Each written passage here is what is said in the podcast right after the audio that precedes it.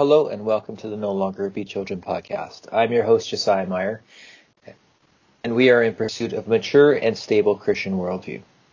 And as we have been looking at various issues and uh, trying to engage our faith in a mature and emotionally and mentally responsible way, um, lately I've been looking at what are kind of some of the problems with the evangelical package that we were raised with.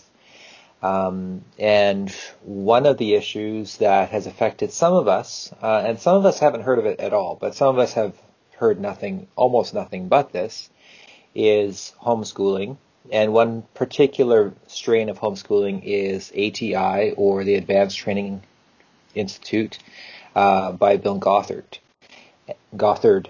And um, I would like to talk uh, with a guest uh, who has had an experience with ATI um, about her life with ATI, her experiences with ATI, and then we're going to have a look at ATI homeschooling versus what might be a healthy upbringing, and also ATI versus what might be a healthy and biblical uh, way to raise and parent our kids. So, uh, Chantal Neufeld is my friend and hypnotherapist, um, and uh, she's known my wife for quite a long time. Actually, you guys met through ATI, right? Is that right? Uh, yeah, I'm trying to remember what year it was. I think it was 2007 that I started a Facebook group called ATI okay. Student Survivors, which then turned okay. into a like website called recoveringgrace.org. Yes. And I believe that's how we connected. Yeah. Okay. Um, so let me start off because I know that some people have no idea what ATI is. They just they come to this podcast because they want to hear a smart guy talking, and so you know there they are. Um, and so I'm just going to give people like that uh, a, a, very brief. Um, I'm actually going to read Wikipedia on Bill Gothard. That's that's how smart I am. Uh, but this all looks pretty much consistent with what I know. Um, so Bill Gothard is a guy. All right, I'll actually read it. Uh, Bill Gothard was born November 2nd, 1932. He's an American Christian minister, speaker, and writer, and the founder of the Institute in Basic Life Principles, IBLP. His conservative teachings encourage Bible memorization, large families, homeschooling, aversion to debt, respect for authority, conservative dress, and extended principles related to identity, family, education, healthcare, music, and finance. In 2014, he stepped down from IBL from the IBLP after multiple allegations of sexual harassment and molestation were made against him. In 2016, Gothard and IBLP were sued by a group of alleged victims. The lawsuit was dismissed in 2018 due to the statute of limitations.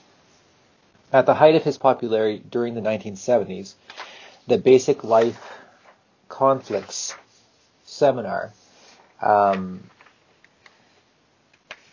attracted, oh, I'm missing one line in my printing, uh, thousands to his uh, seminar. In this way, he reached many in the evangelical community from the baby boomers generation during their teen years and young adulthood. Other seminars during this time included an advanced youth conflict seminar as well as seminars for pastors, physicians, and legislators. Bill Gothard has has credited. Okay. Da, da, da, so that's as far as I'm going to read into that. So basically, it's a guy that came up with a homeschooling curriculum that went viral in the 70s, and a lot of people got really into it, and it impacted your life, and it impacted my wife's life as well. And through my wife, it impacted my life. Um, so you didn't know any of this when you were a kid, you were just right. So you just experienced it. So what was your first experience with something different that in hindsight you realized, oh, that was from the wonderful Bill Gothard? um, okay, so I was homeschooled from grades 1 through 12, and um, we started with ATI, Bill Gothard's curriculum, right away. So that was in 1986 or 1985, around that time. Okay. Um, so the homeschool part of Bill Gothard's um, setup only started then. I think it was 84 or 85. Um, before that, it was just all this um, this other seminar that he traveled around or had other people travel around with his recordings to just all over the place, North America and then uh, eventually around the world.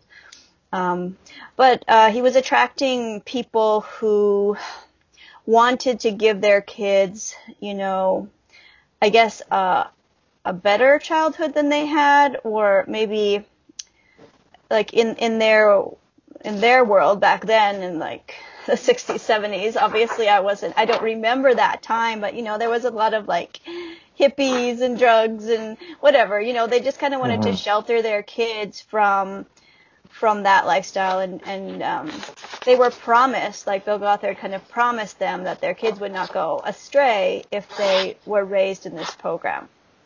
So mm-hmm. the one of the biggest issues that I found with a lot of us survivors of the cult is that it was like sort of a a blimp on the screen for our parents, like just a very brief period of time that they were in the program, but for a lot of us, some of us were born into it, but some of us don't remember anything else other than that. So like that was our worldview when we were, you know, growing up or our formative years. And so most of our parents have gotten out of it and have just kind of returned to their new no- or their normal that they used to have. But we didn't have that normal to return to. So we landed up having to really mm. just start from scratch and just, you know, figure out what we actually believed. Because a lot of the parents landed up throwing it out or throwing out that belief system altogether, which kind of left us floundering. oh, okay. So Interesting. So their their rejection of this belief system ended up being equally hard to their acceptance of it mm-hmm. for you or for some people. That's yeah, I mean, and, and, not everyone's experience is the same, but that was my experience. Yeah. And and you had mentioned the word cult in this, uh, and that's something I want to talk about later on. I want to pick up on a few of these things you've just mentioned. Uh, we'll save that for the end. Um, because I know some people call it a cult and some people call it a bad idea and some people call it a great idea.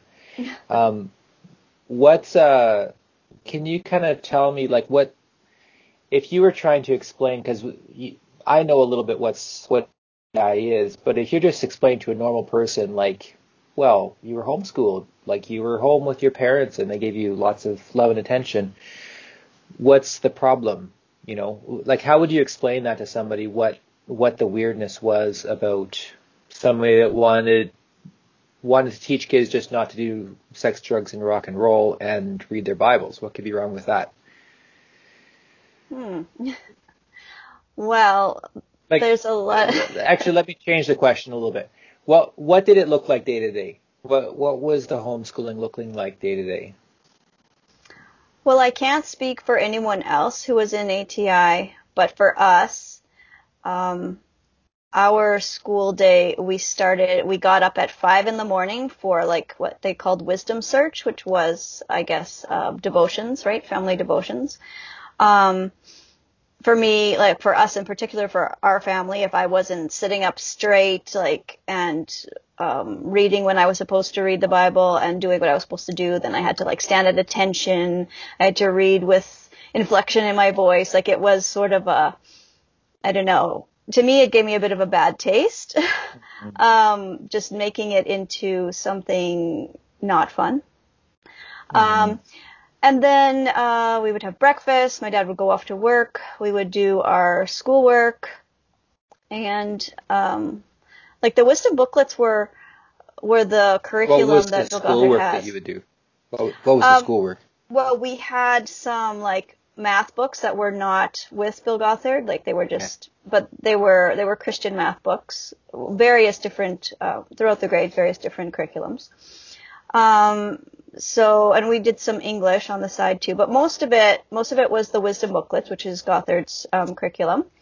And but it was like sort of like college age uh, stuff like information and I was like a kid so I'm like learning about the hypothalamus and I'm learning about um, myopia and you know all these eye problems and just things and, and kind of twisted history stories which didn't turn out to be all that accurate. Like mm. everything just sort of had a bit of a twist on it, like a bit of a weirdness. Uh, uh, but as a kid, you think you just ingest it all as truth, right? Mm-hmm. Um, but behind all of this were these um, were these beliefs that you know to the outside they don't really see it because the words uh, used carried a different meaning for the yes. people in the cult than people outside. So words like I don't have a list here. I'm just going off the top of my head. Mm-hmm. Um, there was a lot of emphasis on character building, uh, but it wasn't modeled. Like kind of mm-hmm. the opposite was modeled, because you know with a huge huge family. I'm the oldest of 10 kids. Uh, it's no wonder that my mom was stressed out a lot and, and upset. And my dad, um, had issues with narcissism and anger and all that. So, um, we were, we were taught to have all of these good character qualities, but, you know, wasn't, it wasn't modeled. Mm-hmm. So what, what sort of character, like, what were you told you should be? What what were you told you should do? Good character qualities like such as pride kind, and self-esteem. Kindness. Or? No, they were like kindness, generosity, um, compassion, um, loyalty, braveness, um, peacefulness, um, grace. But for each one, they had a, a different meaning than they carry to the rest of the world. Mm-hmm. The meaning that Gothard gave to those those qualities had a different meaning for us and like than than like most people would have of those same things. Mm-hmm. Yeah, and that's something that is pretty typical, like you had mentioned, cults. Most cults, or I think the the new name is uh, what is it? New religious movements. We prefer to say not cults because people don't like being called a cult. Um, but if if the Mormons or Jehovah's Witnesses knock on your door and they say, "Oh, we believe in Jesus too," or "We believe in the same doctrine as you," very often the words mean something different, um, mm-hmm. and that's done on purpose, you know, to um, because and I mean churches, yeah, yeah, like churches uh, can have cult-like things too Absolutely. if the pastor doesn't have any accountability and can kind of mm-hmm. control people and that sort of a thing. So yeah. I don't know. To me, when I call something a cult, it just means that one person is in charge of it and they get to dictate everyone's life and everyone else kind of looks to them as God. Mm-hmm. You know, like that they don't have direct access themselves to God. So that's my personal definition of a cult. And another thing I want to pick up is is these because what I had I'm trying to understand this thing, which is part of why I'm talking to you because it's like you can't I mean, Jehovah's Witnesses, I just mentioned Mormons and Jehovah's Witnesses. Both of them, there's a whole literature written on it. And, and this is not, you know, to, to this, like, not to hate on either of them, you know, like there's good people everywhere. But if I wanted to know more about that, those groups, I could buy the book and I could find more about them and I could, re- I could read people that have written books about them.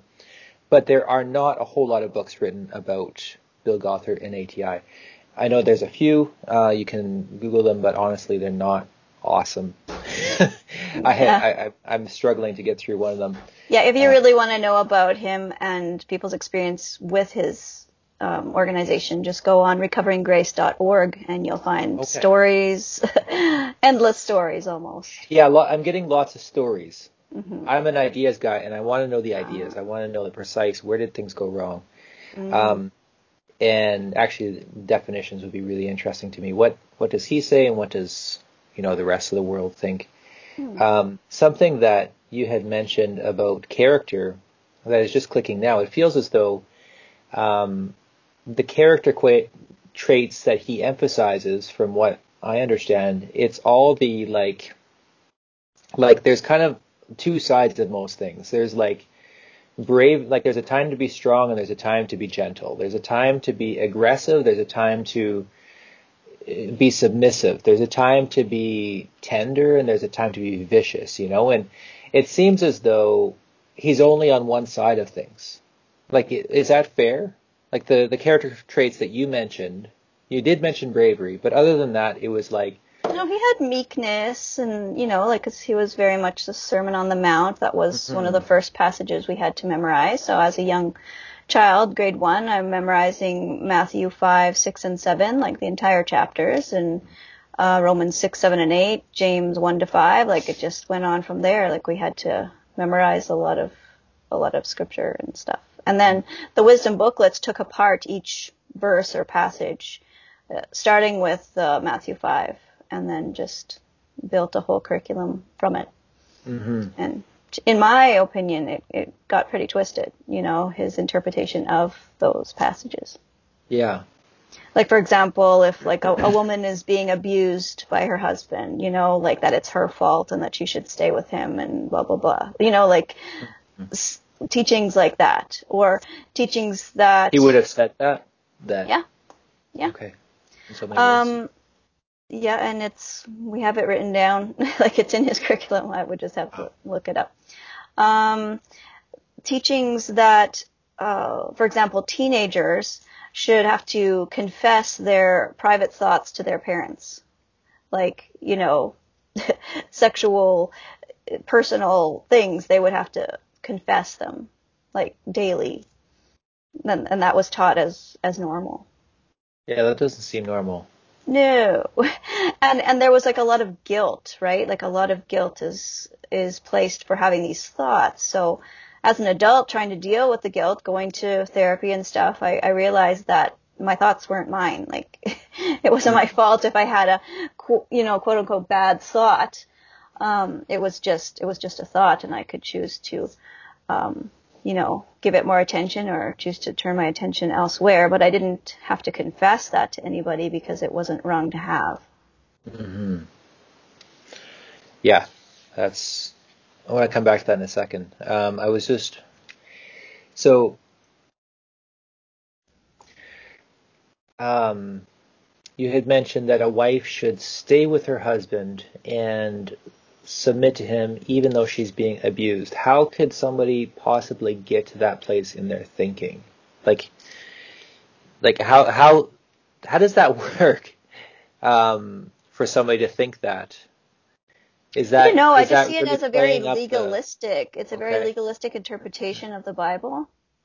You know, like I, I personally think that you can make the Bible like mean whatever you want it to mean. Like if you twist it enough or just say, oh, in such and such uh, language, it's interpreted as this, right? Like you can really, if you want to, and people have, they've they've twisted it. So um, that's what I think happened in this case. You just yeah. kind of twisted it around, and, and just... probably especially if um, something I have heard. I read a book a long time ago about Bill Gothard, and and actually, and that book had mentioned this was written in the 70s, I think, this book that I read and I lost it. It was in a library somewhere.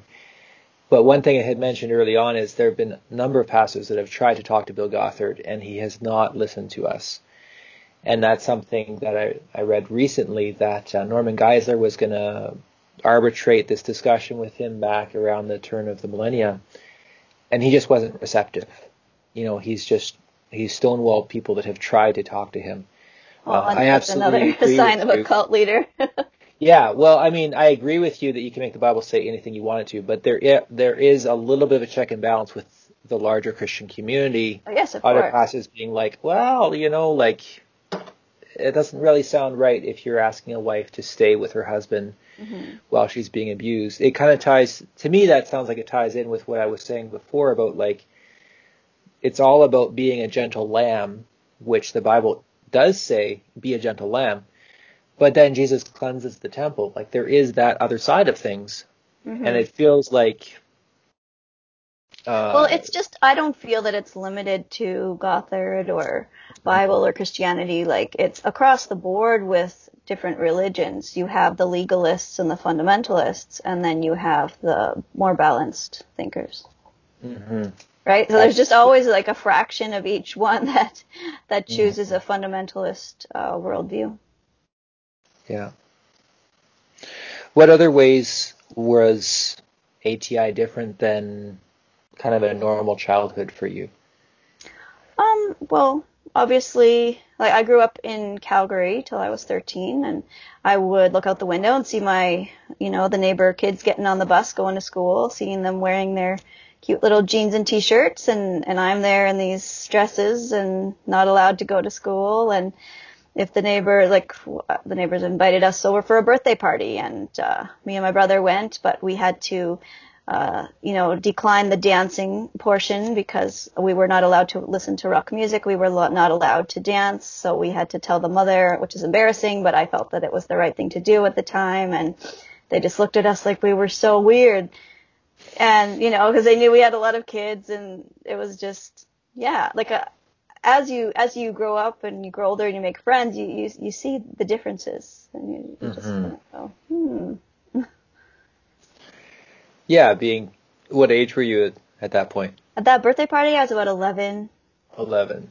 Yeah. Yeah. So this this is not uh, a wild drinking and going. no, no. It was a it was a normal kid birthday party at home with the parents and like about ten kids just doing normal things. yeah, and they're probably just a happy little yeah songs and yeah, and and the kids and the mom just looked at us like like really? you know? yeah. yeah. Um, and there again, you can see kind of, okay, his, his, he's trying to keep people from going crazy with the hippies, but it's this legalistic tendency of like, well, we have to get rid of all rock music. We have to get rid of all dancing. Yeah. Um, has that, have you wrestled since then with that kind of all or nothing thinking? Has that has that been become part of I don't know, is that part of the water with ATI and does that influence you still? Well, it doesn't influence me still.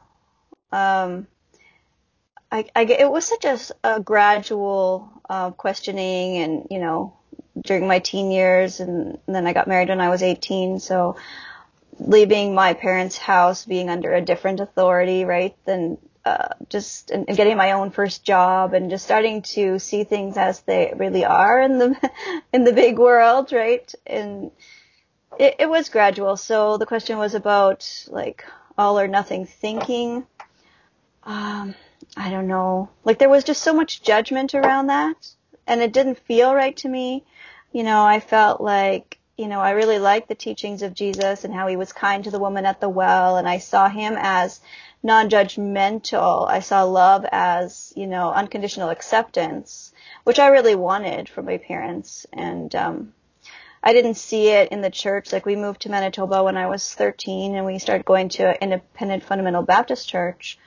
And, uh, the pastor there was also quite cultish and, um, like I just didn't see it modeled. Like people would question him and then they would be excommunicated and we wouldn't be allowed to speak to them anymore. And it happened with his daughter who was my age that we were best friends. And so that was a big, a big turning point when I was 18, you know, to see that go down and I don't know, just discrepancies between what I thought Jesus was all about. You know, as Christians, we're supposed to be like Christ. So I just saw discrepancies it, eh, basically in kindness and respect across mm. the board, like towards um, people in the church or or even children who question or teenagers who question um, teachings. Yeah.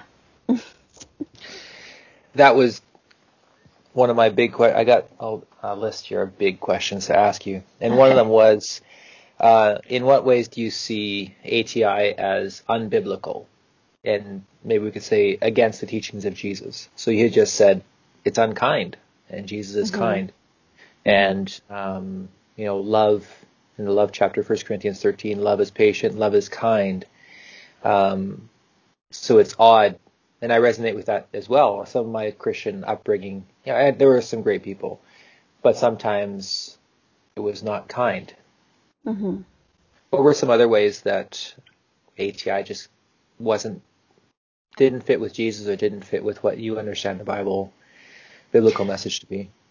Well, just how they were, how they kept to themselves, right? Like, uh, you see it in communities, like where there's called communities where, where they're not allowed to leave the grounds or, you know, like they, they have to just stay, you can only co- really be friends with those who have exactly the same beliefs as you, um, which is hard to find because mm-hmm. every almost everyone that I've interacted with or talked to about their religious beliefs as an adult, you know, there's always just a little, just a tiny bit of a difference, right? Everyone kind of interprets or you know sees things in their in their own perspective.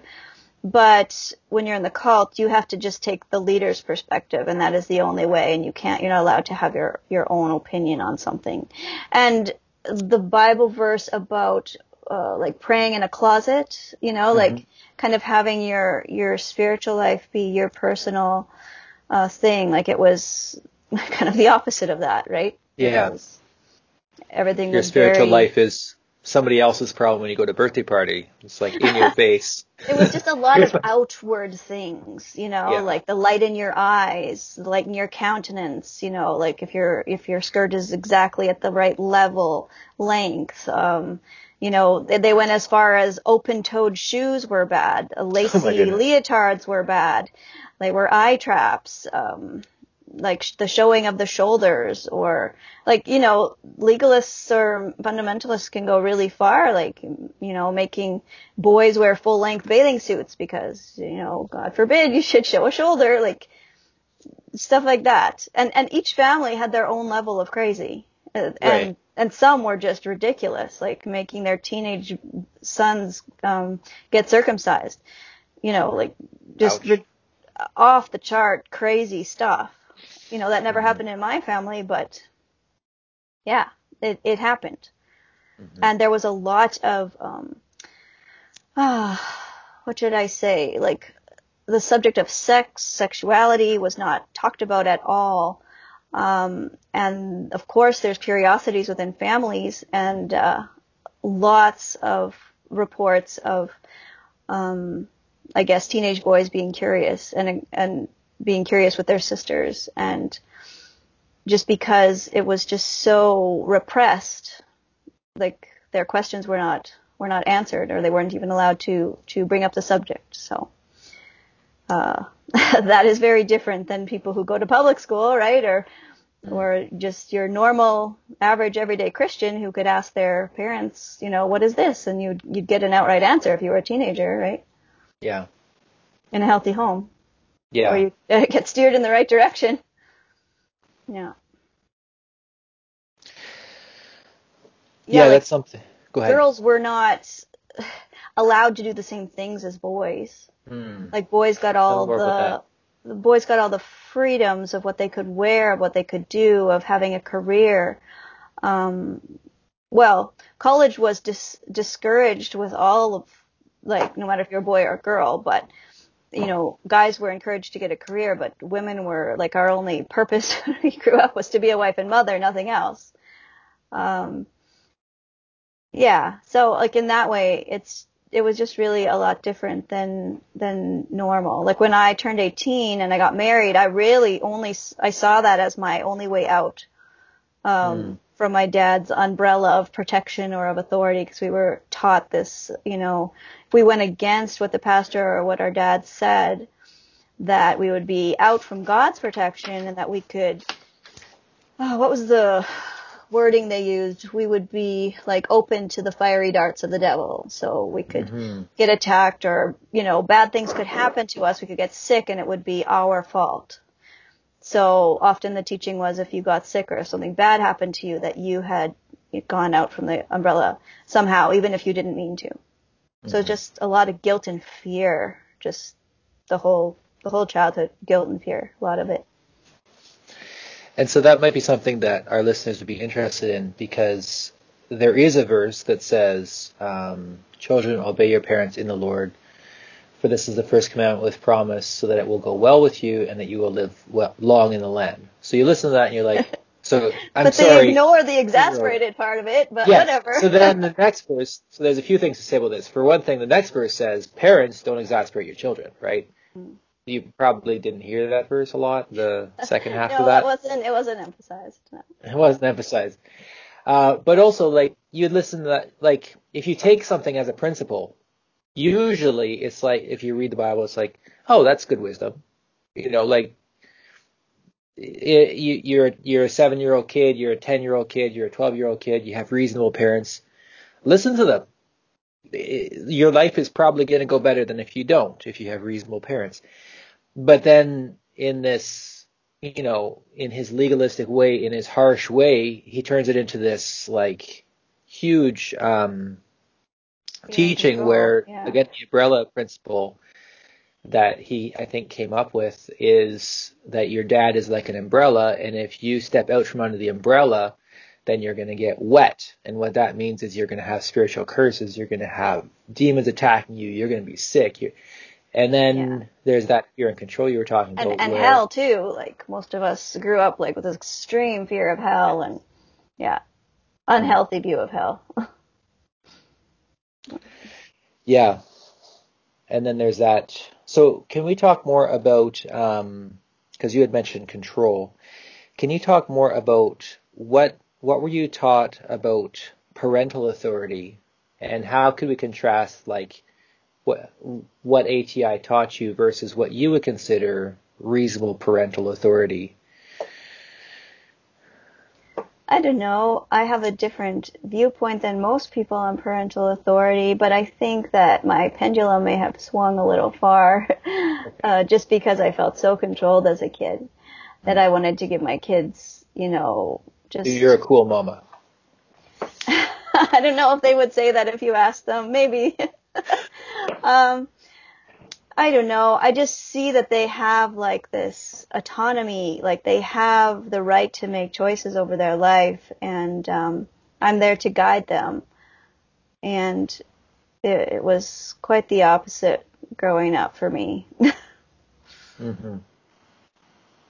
Well, like for example, um, a kid, like they're they're really doing their best. They want to please their parents. Um, but my parents had this idea that we were the enemy, kind of like mm-hmm. that we mm-hmm. came into the world as these, you know, almost bad beings that had to be. interesting way to put it.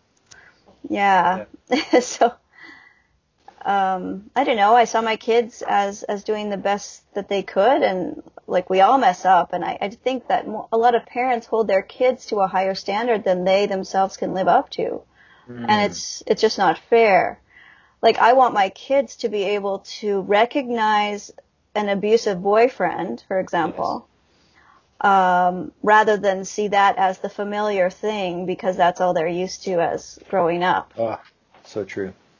Yeah, like I found that in a lot of uh, my peers or like the people in in the group that I started for the survivors. Like a few of us have been lucky and and found a mate or dated, you know, someone who was a kind person, but a lot of them really attracted someone who was like their narcissistic parent. Mm-hmm. Um, and it hasn't gone well for them. yeah. Yeah. Yeah, my my wife and I have often talked about that she got lucky in the sense that I changed. but um yeah, I'm not sure how far I want to go down that rabbit trail. It's like we have joked but seriously said like if we could give pastoral counsel to that couple back then, we would probably tell her not to marry him mm-hmm. based on just where I was. And you would think that as a daughter's, as a pastor's daughter, she would have discernment, but she didn't have discernment. And, and the way that ATI influenced that situation, it didn't it didn't come into the situation with some sort of guidance. It came in with an iron fist to try and destroy anything that was natural and good. So we had to try and resist that. And it just, mm-hmm. anyway, I don't want to make this about my story, but I just resonate with what you're saying about there's not a, a lot of discernment. And then you mentioned, and I've heard people doing this, but I've heard a lot more people doing it within ATI of my dad's controlling and scary and I want to get out of this situation, but the only way to get out is to get married. And then they jump into something. And marriage is not something to jump into. It's, I mean, in some ways, people might be surprised to hear me say this, but I'd rather you jump into living with somebody if you're not 100% sure than jump into making a legal lifelong contract with somebody because that is something especially having legally, kids with someone and having kids It's just that that'll um, tie you to them for life, whether you want to or not. Yes, yes, it will. Um, I'm getting emotional now. It's it's just like you you think of the human carnage, the the the pain of people, you know, that Mhm. that have real difficult.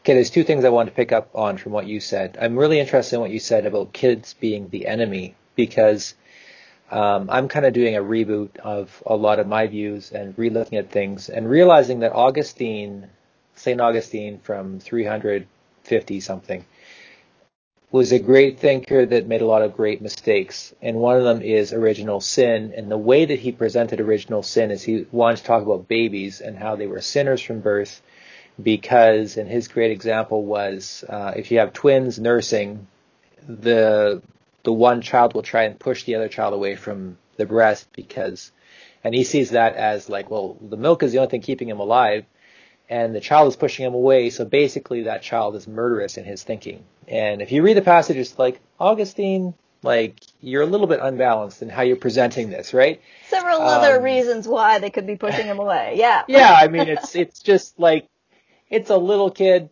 The only thing installed in his brain is eat, right? And that's all that's installed at this point. Um, later on, empathy will come online at a, at age two or three. Anyways, original sin I see as I wrestled with that as a young parent because I was, you know, when kids start to say no around age two, I was like, oh, he's a little sinner. And it feels as though that's a really unhelpful thing to think of as our starting point as parents is, oh, there's a little sinner. You know, how about we think about there's the in, like he's becoming independent. He, he's getting his own ideas, you know. But I feel like Christians tend to like we have this origin this such a strong understanding of sin at such a young age that that's almost the cornerstone of our parenting is we got to beat the sin out of our kids um, instead of kind of guiding their young development as people um, Yeah, well, there's a lot of fear around that, right? Like- yeah And uh, it, it doesn't only start with them looking at their kids like that. They see themselves as that. They see other people, like they judge themselves. They judge other people. So it would only make sense that they would also um, judge their kids.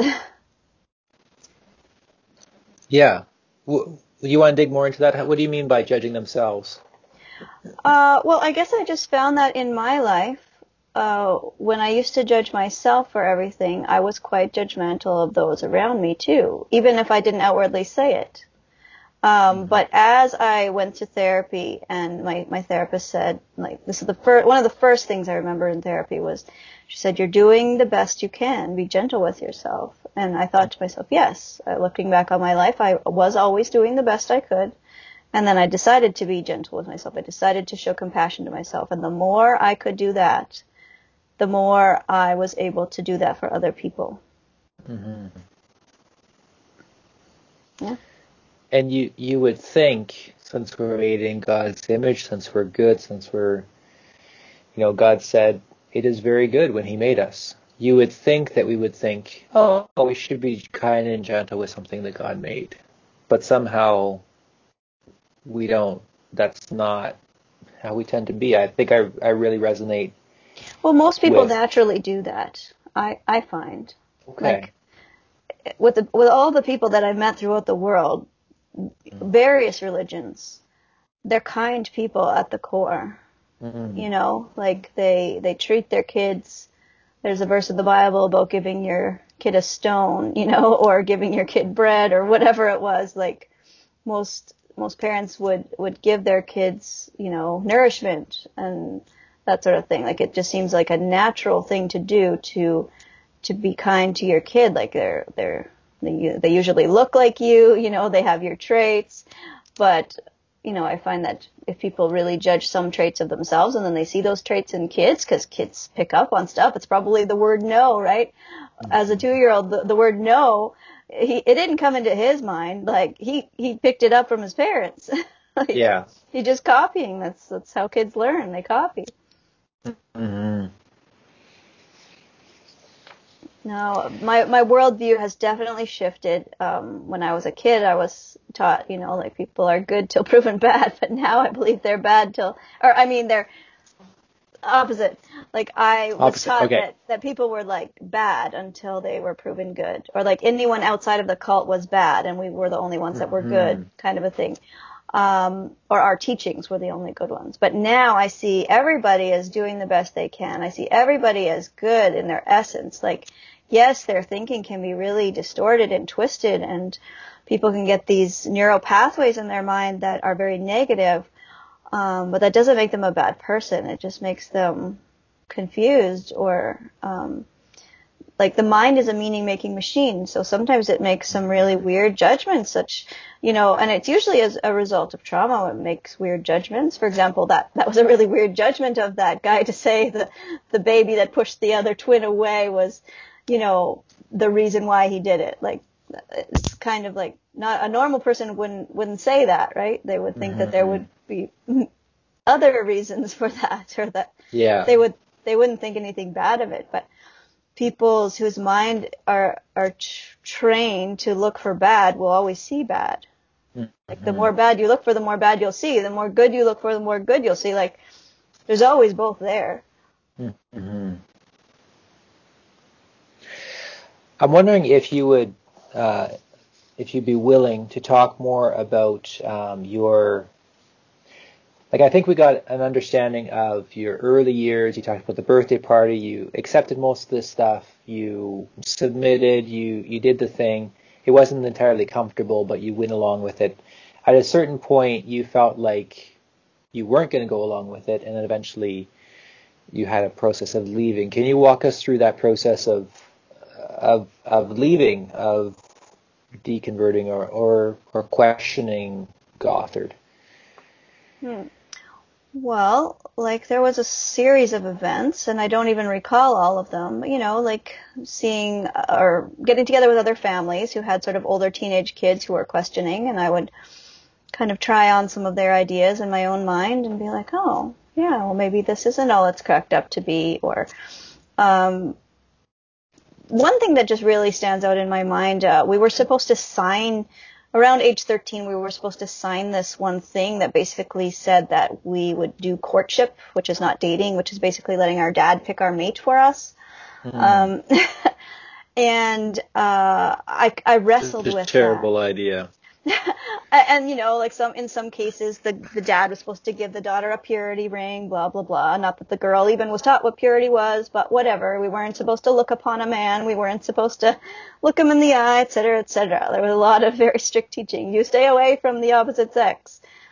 Um, Anyway, I wrestled with the with the signing of that document. It didn't feel like right to me, and I decided not to do it. I also, at the church we were going to, started um, having feelings for a young man who I later married and had kids with. um, but that was frowned upon once my dad found out. He sent me away to um, Gothard's headquarters. I was 14 at the time. So he, uh, yeah, he basically sent me away and I felt very rejected. I didn't know so anybody he sent there. you away, like to to cut off this relationship. That was Yes. the purpose of it. Yes, because he felt he couldn't like a control me. punishment? It Okay. did feel like a punishment. And he said I wasn't allowed to call him. I wasn't allowed to have any contact with him whatsoever. With your dad or with your with boy? the young man. yeah. Okay. Okay. And so away I went. Like I was a child, very sheltered, going into this. So what um, age were you? I was 14. Fourteen. Yeah. And uh, Gothard has training centers around the world now, but back then it was mostly in the States. And he has a headquarters in Chicago. So I was sent to the headquarters in Chicago. Now most of the people there were in their 20s. Like there was a bunch of people just working for him, like in the uh, like printing department because he had lots of he was selling lots of materials and uh, there was all sorts of different departments but it was basically a nine to five job so i was sent to headquarters at 14 had a nine to five job for several months um, they always had meetings like staff meetings in the morning gothard traveled a lot but when he got back um, he wanted to meet with me and like very like a few minutes So, after i met hold- him i knew he was a creep Well, so at 14, like you should be in school, right? So Yeah. you'd think, did you have any education at the Advanced Training Institute? No. I was expected to work a nine to five job for you get ten bucks for ten bucks a week or something. It was very minimal. Wow. My dad had to send money. My dad, I remember my dad sending money so that I could go to the grocery store with my friends and get some food because we lived in dorms. So that, sorry to interrupt you, but that seems illegal on two counts. That seems like child exploitation, child labor, and also it seems like kid. I don't know what the rule is, but like kids need to be in school or else bad things happen. Yeah, Like- but the thing was, I didn't know the rules. I didn't know the laws. So to me, it was normal. Like to me, it was almost glorified. Like my friends who were in ATI were jealous of me getting to meet Gothard, getting to work at the headquarters. They were jealous that I got to go there because usually kids my age, you know, didn't get to go there. It wasn't very common. Only the bad kids were sent away. Hmm. So then I had that belief for a long time that I was a bad kid. Because you Hmm. just kind of believe what you're told back then. Oh, of course. Yeah. Yeah. And so I was also like raised to sort of glorify Gothard, like see him as an all-knowing, you know, someone who never sinned type of a thing. Mhm. Um, but shortly after I got there, like I'm very intuitive, and I just this bad vibes all over this guy. Like he, I met him, and he wanted to just talk to me alone, and then asked me if I was a virgin. Like who does Whoa. that at 14? And he's this old guy. Yeah. Like how far into the conversation was this? Not even a minute. That's what he wanted to know, and he went right for it. Wow. Yeah. Okay. And at the at the time, I did not know what sex was. I did not know what a virgin was. But I sensed that he wanted me to be a virgin, and so I said yes, I was. And so he seemed very happy by that, and he invited me to then change. Uh, I was working in the shipping department. I was transferred over to working in his office as his personal assistant. wow. And he had this young girl close to my age who traveled with him. She was not allowed to talk to anyone else, but uh, it seemed like I was almost next Oh in line for her position. So, yeah. And then he'd pull me aside during work days that he was there and not traveling, and tell me how to do my hair. You know, he said my hair looked rebellious how I had it. He wanted me to do it in soft curls. Um, he'd pick me up with his car when I was walking to work. Like he's just very, very creepy vibes, you know. So. Wow. I did whatever I could to be sent home because I was like, you know, I just didn't follow the rules. I broke curfew and I, yeah. And that just- was because you didn't feel safe and you wanted to get away? yeah, Wow. because he only liked oh, the good job. compliant. He only liked the compliant girls. Okay. But I wonder how it would have been if I had been sent there for another reason. Like one of the reasons why I, I put aside his advances was because I had this this boy at home that I liked. hmm you know, and we were taught to have, you know, be a one woman man or a man, one man woman. You know, there was only one person that we could ever kiss, et cetera, et cetera. And I really believed that. And so, So you at 14 felt like he was making advances and you made a decision in your mind, no, I have a boyfriend already. I can't be interested in you. yes. 40 year old Bill Gothard? Was he No, 40 was, or he was older? probably like 60. oh my goodness. He was like super old. Like, I, I don't even know how old he is now. 90? Okay. yeah. So, um, I want to pause you again in your story because he has been accused of uh, multiple counts of molestation and abuse. Um, not fun things to talk about. Uh, there was a lawsuit against him, but finally they had to drop it due to um, the statute of limitations. Yeah, too much Um, time had run out. Yeah. Um, does that surprise you that No. there were all these counts? It really sounds consistent with what you're. me. Yeah. Okay. Does it? Um, how do you see that fitting into the larger structure of ATI? Well, I feel like he groomed us kids because, Yeah. like, a lot of us started when we were babies, right, and really didn't know anything else but him, his program, his teachings. Um, it, it really seemed like a, a very universal grooming. Now, I can't say anything about his motivations, you know, Of course. Uh, I don't know what they are. I just know what I saw. And it just really seemed like he, whenever he found out that someone there at headquarters was dating, like there were a lot of 20, 30 year olds there, like students, um, whenever they would start to like notice each other or whatever, then he would send them home. Like it was very frowned upon. Like, no, like those were like almost his girls. You Wow. Know? Yeah. There I do want to get back to your story in a second, but um, some people might know of ATI through the Duggars. Uh, is it 21 kids and counting? I forget where we are in the counting, but used to be 19 kids right. and counting for a while, but I, they keep having They have a lot.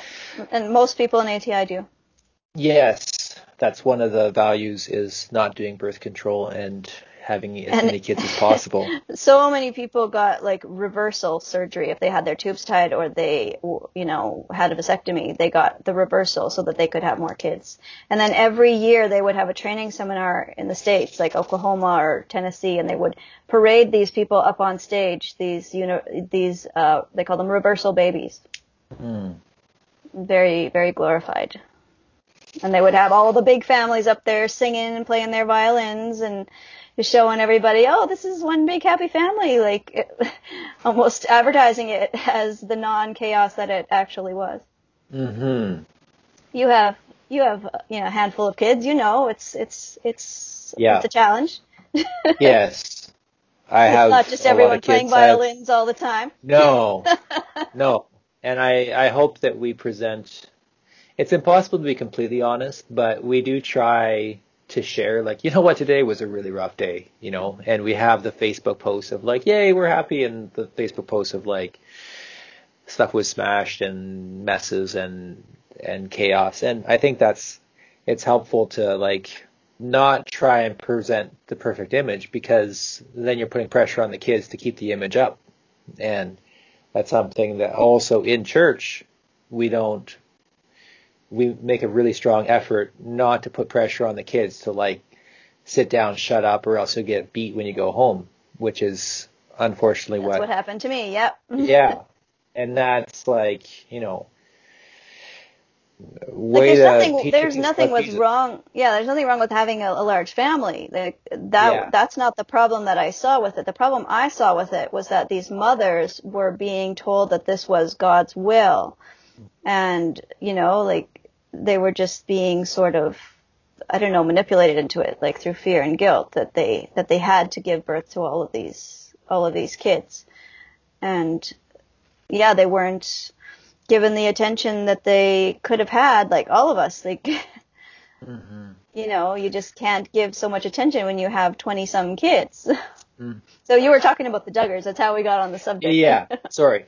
I, I just want to say one thing to that is that um, as a father of five, there is such a thing as a limit, and I'm at the limit, and we we understand it would not be healthy for us to have more. Like, would and and people have a different capacity. And saying capacity, I don't mean that as a competitive thing, but people have a different, you know, capacity or or their life structure has a certain capacity or the city you live in has a capacity.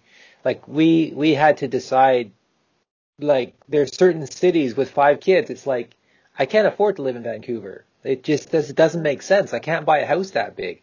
Uh, whereas where we're living now, it's it's not a problem. Anyways, Yeah, we could unpack kids for a long time. thing, uh, we get back to this over and over with ATI. It's like if there's a rule that applies to everybody all the time, it, it feels like, and then it becomes something where it's a heavy burden. You know, Jesus said to the Pharisees, "You tie up heavy burdens and you don't lift a finger to help." And who is struggling with these 18 kids? It's the mom. It's the it's the okay. So the, what I, the reason I, br- I raised the Duggars uh, is not to pass judgment on them. I mean, if they want to have 19 kids, you know, that's for them to decide. But they got in the news because of a sex scandal, um, and we were mentioning Bill Gothard again with this this weirdness. And the reason I asked you how that fits into the larger thing is do you feel as though in grooming people he was in his material he was kind of grooming all of the women in a sense and that there is something about it that kind of and tell tell me what you think about that, and I'll like I I'm seeing something, but well, I'm not sure if I'm yeah. Like I believe that all humans have autonomy, like that they should be able to make decisions for themselves. But as little girls, we were taught that we did not have that right. Like our our parents or our brothers were higher than us, and so that they could do what they wanted, and we just had to s- submit. So it was, you know, there was a lot of things wrong about that, but you know, it raised these boys too to believe that they were invincible and could do whatever they wanted without consequence and rules didn't apply to them and you know, that just they were better than or you know, they had some sort of control or authority over women or girls. And so the story with uh with Josh Duggar was uh not not different than a lot of stories that that have come out of our survivors group. Um when I look at the Duggars on TV, I actually enjoy watching it. a lot of us okay. survivors do not enjoy watching it, but I enjoy watching it because it kind of feels familiar to me, but also because it's almost like the ideal childhood that I wished that I could have with happy mm-hmm. parents because those mm-hmm. those parents seem like really kind, compassionate, happy parents. Okay. Um and like I said, every ATI family is different. But basically, Gothard gives the, the fathers of these families a permission to be cult leaders in their own home, mm-hmm. to kind of make whatever rules they want, whatever crazy things they want, and that would be God's will. Mm-hmm. That's dangerous. Yeah. And it's dangerous. Uh, you had mentioned, I've heard this before, that a girl feels. Was there a teaching about a girl needs to submit to the oldest boy in the room? Is that, am I hearing that right? No, not directly. That not that directly. teaching was not directly taught. Okay. It was it was more um, caught, I guess. Okay. You know, like if you're just if you're taught that guys have more, you know, authority in general or just able to do more things and, and girls are supposed to be submissive, you know, they're taught at young ages to be submissive, then it kind of sends that message to both genders of what their role is. Yeah. And what they have to look forward to when they're older. Mm-hmm. Yeah. Yeah, and again with the Christian character is all about being meek and submissive, whereas the hey, these are my rights, this is my boundaries, this is my body, even anger coming out and saying no, like yeah, um, boundaries was not taught at all. boundaries is something I I'm still having to learn. Um, mm-hmm. Yeah, I think that was one of the biggest problems. Well, that is one of the biggest problems when you look at a cult, right? That there's mm there's not boundaries. People don't have a voice. Like if they if they voice their their um, opinion, it's it's shot down and they're shut out, or you know, there's a consequence somehow yeah. of saying what you think.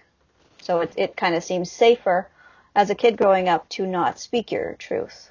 So as mm-hmm. an adult, it's a challenge to to learn to speak your truth. Yes. Mm-hmm. So, would you like to jump back into your story? You were talking about um, Bill Gothard trying to make advances on you, and you, um, I just want to say, like, good job. Like, you know, you you felt unsafe, and so you manufactured the situation where you get expelled, uh, so that you'd be at a safe place. Is that? Am I recapping that correctly? Yeah, you are. But like for so many people, it it didn't go like that. Um, for so many people, they were groomed to want his attention and to think that mm-hmm. they were better than everyone else for getting it. Mm-hmm. So after that, um, I was sent home, but it wasn't two weeks after where I was sent to the girls' school in Dallas, Texas, like Gothard's girls' school in Dallas, Texas, for a long time. It was like a boarding school, and um, we had class every day. It was like over a hundred of us girls where we had class, but we didn't have like school. Like I was 15 at the time then. Uh, I turned 15 there. Uh, but they didn't have like actual school subjects. They had teachers like Elisabeth Elliot come out. You know, okay. so we thought, oh wow, you know, like she was, she was one of the, one of our heroes, right? We would read her biography or like people like that, or Gothard himself would come out and be a speaker. Um, like the mom of all of these million kids came and did a thing on how to be a good wife and mother, and we had a lot of stuff on midwifery.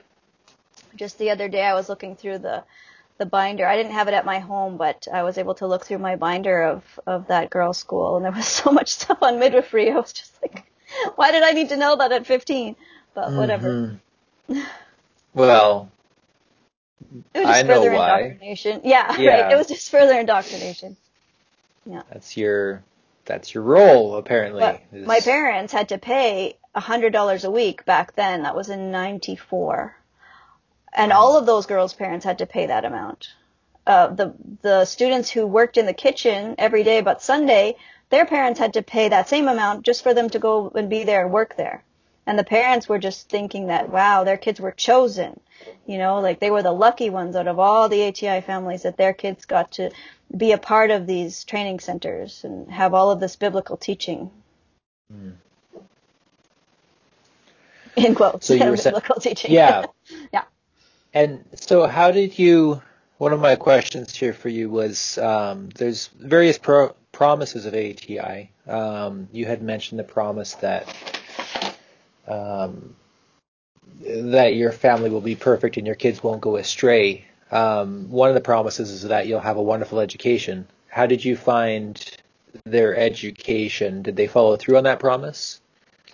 Uh, the the educational promise that they gave, I don't remember the exact words, but it was to the extent of if your child has character, they'll be more likely to get hired than if they have a degree.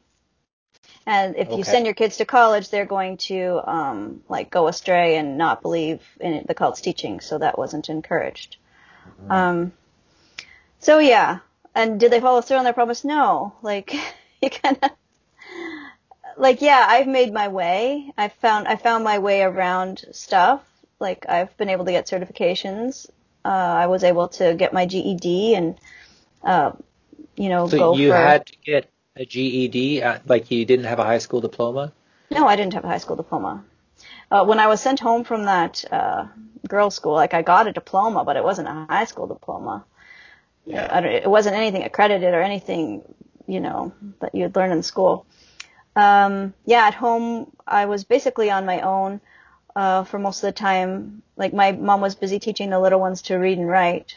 Um, We did some wisdom booklet stuff, but uh, there was no real accountability with with schoolwork and stuff. So I I did my own thing. We didn't have internet, you know, when I was that age. We only I only got internet after I was an adult, but um, yeah, How But- did did you get your GED much later on your own, or was that I got my? GED after I had a few kids. So Wow. yeah, I I went and I got that. So I just feel impelled to say this. The the Holy Spirit is upon me. I don't know who is listening to this. I, I'm sorry. I'm being sarcastic. I shouldn't have said okay. that. okay. Um, so, re- rewind the lead. I, I shouldn't have said that. But seriously, like I don't know who's listening to this, but as a parent, you have one job: give your kids something recognized so that they can, you know, either a GED. Some some homeschoolers do that, or else a high school education, because otherwise, your kids can't get a job. And you don't understand. Employers don't care if you have a master's, if you have a doctorate, if you don't have your GED, it's going to ha- be hard to get a job. Anyways, I just wanted to say that um, a little bit of a, a pet peeve of mine because uh, my wife has friends that they're trying to raise their kids, and it's hard to get your GED later in life. I think you can uh, maybe. Well, I could we could do a whole different podcast on homeschooling and our experience with it, and uh, you know, I think you and I both have homeschooled our kids at some point. Mhm. You know, so there there's definitely balance needed there, and uh, yeah, I used to hate homeschooling. I used to always want to go to public school when I was, especially when I was a teenager. Um, But as I've gotten older and I've worked in the school system, I've seen that there are kind adults everywhere and there are mean adults everywhere. Right. You, you can have the same abuse at school as you as you have at home. So it's not necessarily there's not one right answer for everybody, especially now with COVID, right? Um, right. So like for example, my oldest went to public school her whole life, loved it, was you know did well. Uh, my younger two uh, have some. They learn in a different way than sitting down with a pen and Yeah. paper and books. Uh, they're more hands-on, and so I homeschooled them half their years, and I did a lot of unschooling too, like not necessarily credited stuff. So like my mm-hmm. oldest has her high school diploma. My second oldest is um, just turned 19 and will be going for her GED too. Mm-hmm. Um, and I mean, I am the example of someone who has gone through homeschooling and has come out with a career.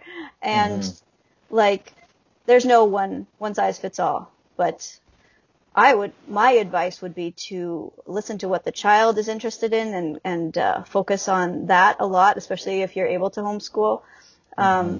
And yes, like, if you can get a diploma or a degree or whatever, go for it. Like, go for the opportunities, but don't force your kid into something that they're, they're not bent, you know, they're not meant mm-hmm. to do. Yeah. Like, what if, yeah. what if we, uh, yeah, that's a whole, like I said, a whole other podcast. I'm very passionate about yeah. that yeah. about choice, about about choice for children, like advocating for children. Yeah, and I would uh, I would second that as well. Uh, um, I've got five kids, and one of them is um, has been a bit of a challenge as far as learning, and homeschooling has been a real refuge for us, just because the public school system tends to be um, like a one size fits all. Only it's actually only one size. Uh, you have to you have to conform, and uh, we just felt as though we could give him a better foundation at home because we had researched and we understood his personality and some of the things that that make him tick, and so we could customize our education to his needs. And right now with COVID, well, actually, uh, we had just decided last March that we were going to send our kids to school. All the kids were excited, and then COVID hit, and it was like seriously, this is the week. Um, but because uh, we had made that decision that week, and then and then COVID hit. But this past week, um, three of our five kids have gone to school uh, in the public school, and they're loving it, and they're blossoming like we have never seen. And then one of them is still homeschooled, and uh, I'm very much about you know, you're the parent, you know your kids, uh, and if you have the capacity um, there's great resources now.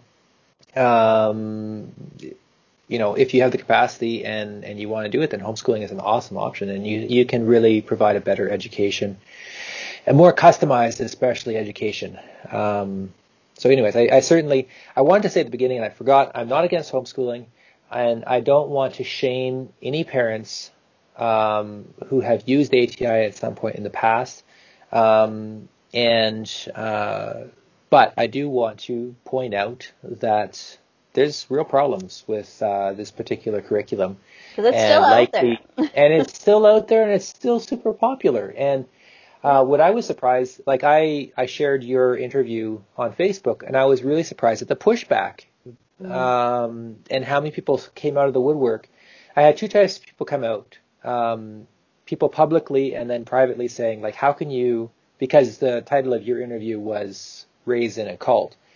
And so people came to me and said, How can you say that this is a cult? It was a good teaching. I had a great experience. Uh, maybe some people go overboard, but I had a great experience. This was men in their 60s and 70s that said this both times. And then I had um, women. Um, if they were in their 60s and 70s, then they were not raised in ATI. Then they were parents in ATI. They were the parents. Yeah. Yes, and they said I had a great experience. Yeah. And I was thinking, yeah, well, it would be great to be God for a while. Um, I didn't say that, but um, and then I had a lot of girls, or I had, if it was two or three women in their 30s that contacted me via private message and said, "Thank you so much for sharing this because it was hard, you know, and I'm trying to figure myself out and." I'm getting off of off track.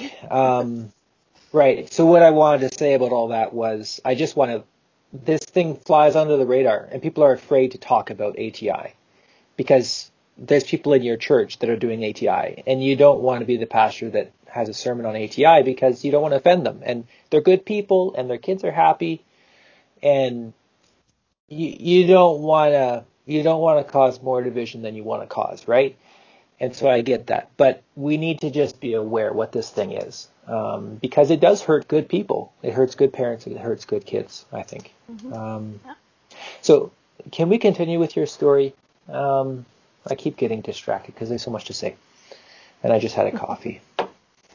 um, I think I've pretty much told it. Like, generally, right? Okay. Uh, Yeah. I feel like I got, I came back from the training center and um, did my own thing, and my parents eventually like sort of transitioned out of it. It was ex- an expensive program to be in.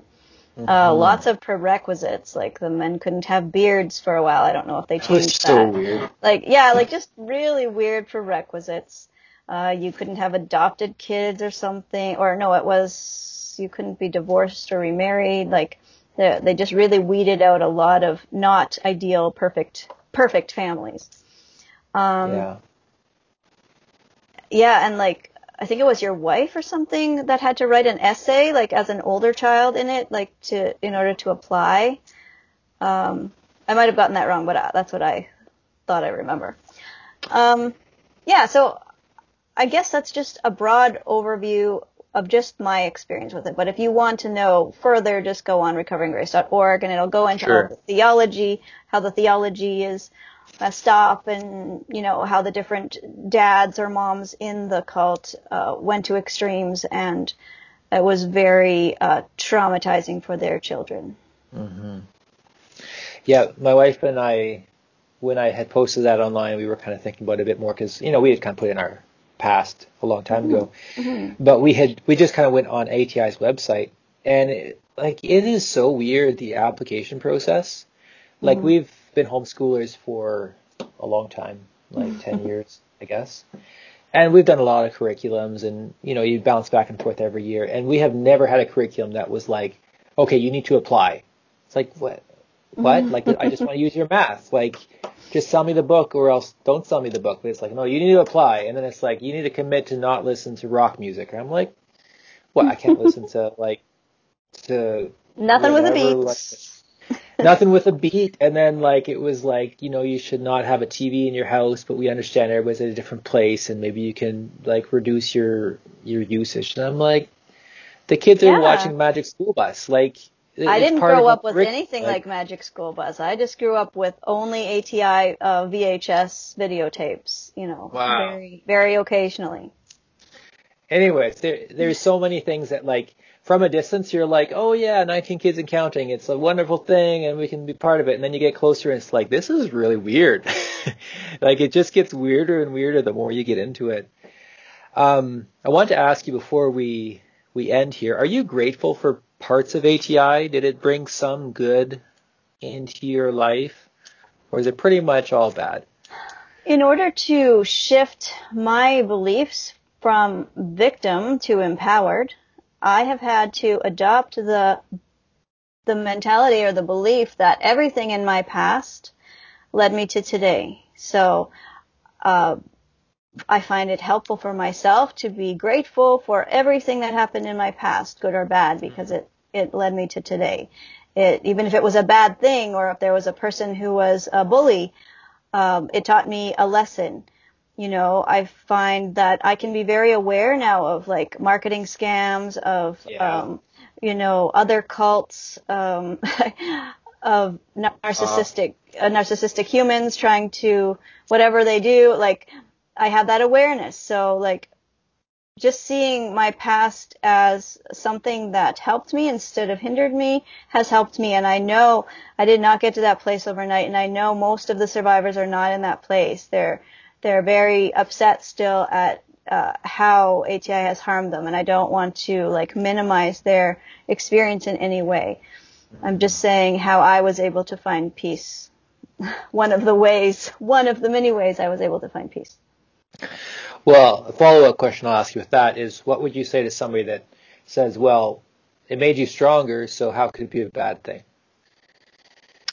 Um, like why would you want to subject your child to to teachings that are not in alignment with um, the message of Jesus? you know, like why would you want to send your child out there into the world because you're not going to be alive forever. They're going to have to be in the world on their own at some point. Why would you want to send them into the world with that worldview? With a worldview that everyone else is out to get them or bad, or with a worldview that they are bad and they have to feel guilty and fearful their entire lives. Like, why would you want to raise your child with, um, to be sort of, to see it as normal to date someone abusive? you know, like I don't understand. There's no there's no reason why someone would want to raise their child like that. Mm-hmm. There's enough trauma that happens on its own without having to create it. Your your child will will come out okay with empathy and you know a good human because I feel like we were we were born good.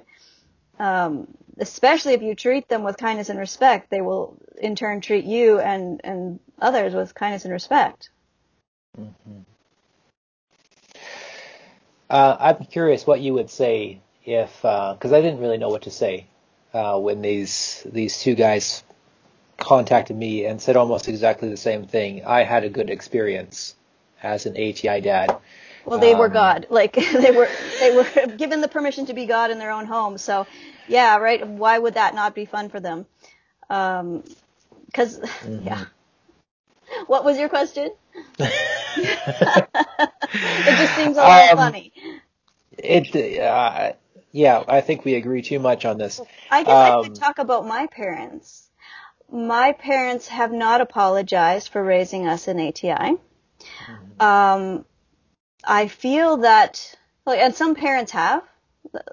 There's different stories across the board, but I can only go with my experience, right? My parents um, can't seem to find it like if they were to really look at that and really like take responsibility and say like I meant well, but this hurt you, you know, and validate my experience, like you know, like that would be so meaningful. But I understand why they can't, just because I've under I've studied the mind a lot. Like we don't look at things that are too painful.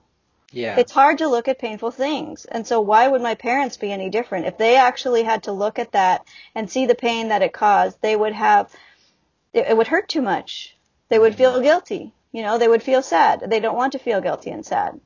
You know, so I don't blame them for, for wanting to feel good.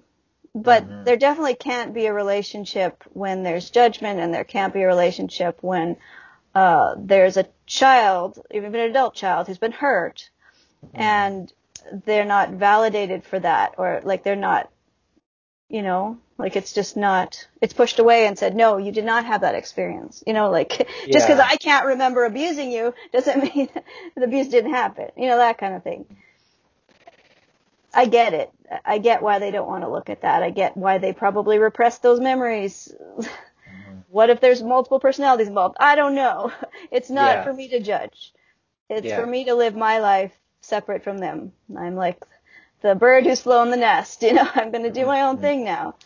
And uh, I, I I do believe my parents are doing the best they could, but I I don't believe I can have a healthy relationship with my dad because he's narcissistic, and I'm okay with that. Mm-hmm. Yeah. Uh, yeah. And my mom just follows but, whatever he does, so yeah. we'll see if there's any any hope to have a relationship with her in the future. Mm-hmm. Yeah.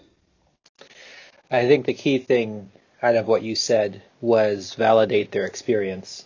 Mm. And I think that I think kids can get over a lot if a parent says, "Okay, well, what you're, you know, what I heard you say is this, and it sounds like that was really painful, and um, I wish that hadn't have happened, and I see how I was part of that, and I, I deeply regret the pain that I caused you. Mm-hmm. Something that, um, you know, I mean, I mean, I remember talking to a parent, at, you know, behind church when we were leaving church, and they were talking about a rebellious son that was trying to come home and trying to have this reconciliation, and he was trying to get his life back together and wanted to get and and he said, well, my son was telling me all these things about how I was how he was raised, and like that didn't sound right. So then I like talked to his sister, and I was like, we we didn't raise you like this, did we? Like we didn't mess you up that bad, did we? And she was like, no, we, you didn't mess us up that bad. And so then I came back to my son, and I was like, come on, we didn't mess you up that bad. And I was thinking like, like somebody can never be wrong when they say I felt X. Mm-hmm. There is no way that that can be wrong. You can mm-hmm. say I mean, they could lie to you, but like if I say it hurt when you said this, there's no way that I can say that didn't hurt because it's mm-hmm. only it's only the person saying that that is true. Mm-hmm. And when somebody told me that, it, it helped me understand that that you, that's validating somebody's experience to say, okay, you said that hurt when I did that. I, I'm just going to say, okay, I believe you that Yeah. that hurt. That's, that wasn't my intention. But intentions, um, you know, I can intend not to hurt somebody by hitting them with a baseball bat, but if it does hurt them, then that's what I have to deal with, right? That was a bad example. It just all comes Um, down to, I think, um, seeking to understand. Yeah. So mature people, whatever age they are, seek to understand. And uh, it also, um, like I said, I'm the oldest of 10 kids. We've all interpreted our experience differently. And we all remember certain events differently. Mhm. And that's not that's not just my family. Like I've been studying the mind and, and families and all that for a while, and um, it's very common that people remember the same thing differently because we all have different filters in our minds that that filter the information, and the mind is a meaning making machine, and it you know to one it could mean something bad, and to one the event could mean something good. So, Mhm. um, yeah, don't know where I was really going with that. But basically, that's awesome. yeah. Yeah, I don't recall where I was going. My my mind opens just like all of these tabs, right? And I'm just like, which one do I grab onto? Yeah. Well, we're we're nearing the end of our time. Actually, we're over the time I wanted to do, which is great because I don't have a life. There's nothing else I need to do other than talk to you. Um, no, but this has been really great. Uh, I want to give you a chance. You had mentioned Recovering Grace Ministries, Yes, coveringgrace.org. not ministries. dot org. It's just a website, a collection of people like me who have told Okay. their stories. Okay. And uh, Are there other resources that you'd like to direct people to for About ATI? people about ATI recovery or there are resources on that on that website. There's Okay. nothing that I have seen. Like I I know of some some books, but they're mostly about cults, not about that particular cult. So Mhm. So recoveringgrace.org is Yeah. some place to go. Like, Okay, and, cool. and it's really it's really not about Gothard, and it's not about cults, and it's not about um, you know, like that's just a surface thing. It's Mm-hmm. really more about um, being a fundamentalist or an extremist or a, you know, taking things out of context. Um, use, I feel ethics are extremely important and uh, it's not ethical to impose your will over another person's. Like, it's not ethical to manipulate their, their subconscious. And I, I just saw it done over and over again from the pulpit or like from the seminars that Gothard did. But, uh, it's not just him who does that. no, it's not. Yeah, and people But he does it really, really, really well. the knowledge is power, right? So I just want to empower people to learn, uh, like what to beware of, and not just this one thing. So yeah, it's not really helpful to me to say stay away from ATI, although it would be a good idea. There's a lot of things to stay away from, and a lot of things to uh, educate yourself on, uh, so you're not manipulated, and so that you can have your own beliefs and your own spiritual experience. hmm Yeah, and in some ways, uh, I'm not sure if that came through or not. Um, I mean, some cults are like really weird, and it's like, okay, some guy had this really weird belief system about aliens and things like that, and it's like it has very little connection with other things going on. But ATI, if it is a cult, and I want to talk about that in a second, um, it grows out of evangelicalism. It and it connects with, and that's what can be hard to process when people are trying to rediscover their faith.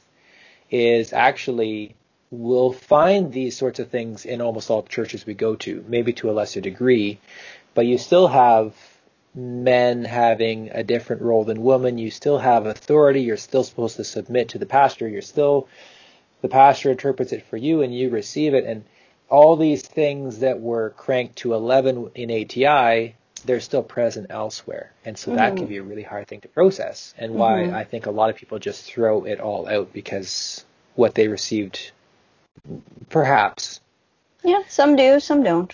some do some don't It, right, I think it so- really has to do ahead. if uh, things are triggered, like if certain words are triggers, or if certain things are triggers, or if they just can't get out of the anxiety that they feel every day without throwing it all out and then building their new beliefs, Yeah. or just having different words for the same thing. Which Yes. is what I did. You know, Yeah. you know me. I have different words for the for God than most people, but I I still have belief. I'm a very spiritual person. You know. And like growing up, I I was raised to believe it wasn't okay to have friends with different beliefs, but I don't I don't feel that way anymore. Like I feel that everyone sort of has a different different flavor of of beliefs based on their past experiences, based on what they've been exposed to. So that's a whole nother podcast, probably. That's uh, and and we'll likely have that podcast. I'm looking forward to having more guests, some of which you know will line up almost exactly with what I believe, and some of which will not, and then we can have great discussions. And I'm Yeah. looking forward to a different era in my podcasting journey where I just have great discussions with people. I'm looking forward to that. So um, another change in my podcast is I want to have uh, a bonus feature for people. I want to have uh, subscribers can subscribe to Patreon and get a bonus question. Um, and so I want to ask you more directly: Is ATI a cult? What does that mean? And so we're going to switch to talking about that. But for everybody else, it's been great. Um, podcast will end here. Bye. All right, I'm going to take a break though. Okay, me too. Hello, friends. This is Josiah. I just wanted to make a quick note to say I don't have Patreon online yet, and at this point, I just want to give you the rest of the interview. So, if you just subscribe to Seeking Health with Josiah Meyer, you can find that podcast anywhere you find podcasts, be that iTunes Store or Stitcher or Spotify or whatever, or just directly on the Anchor.fm um, app or website. Um, just go ahead and subscribe, and then the next podcast, the, the rest of the episode will be right there. So enjoy. Have a good day. Bye.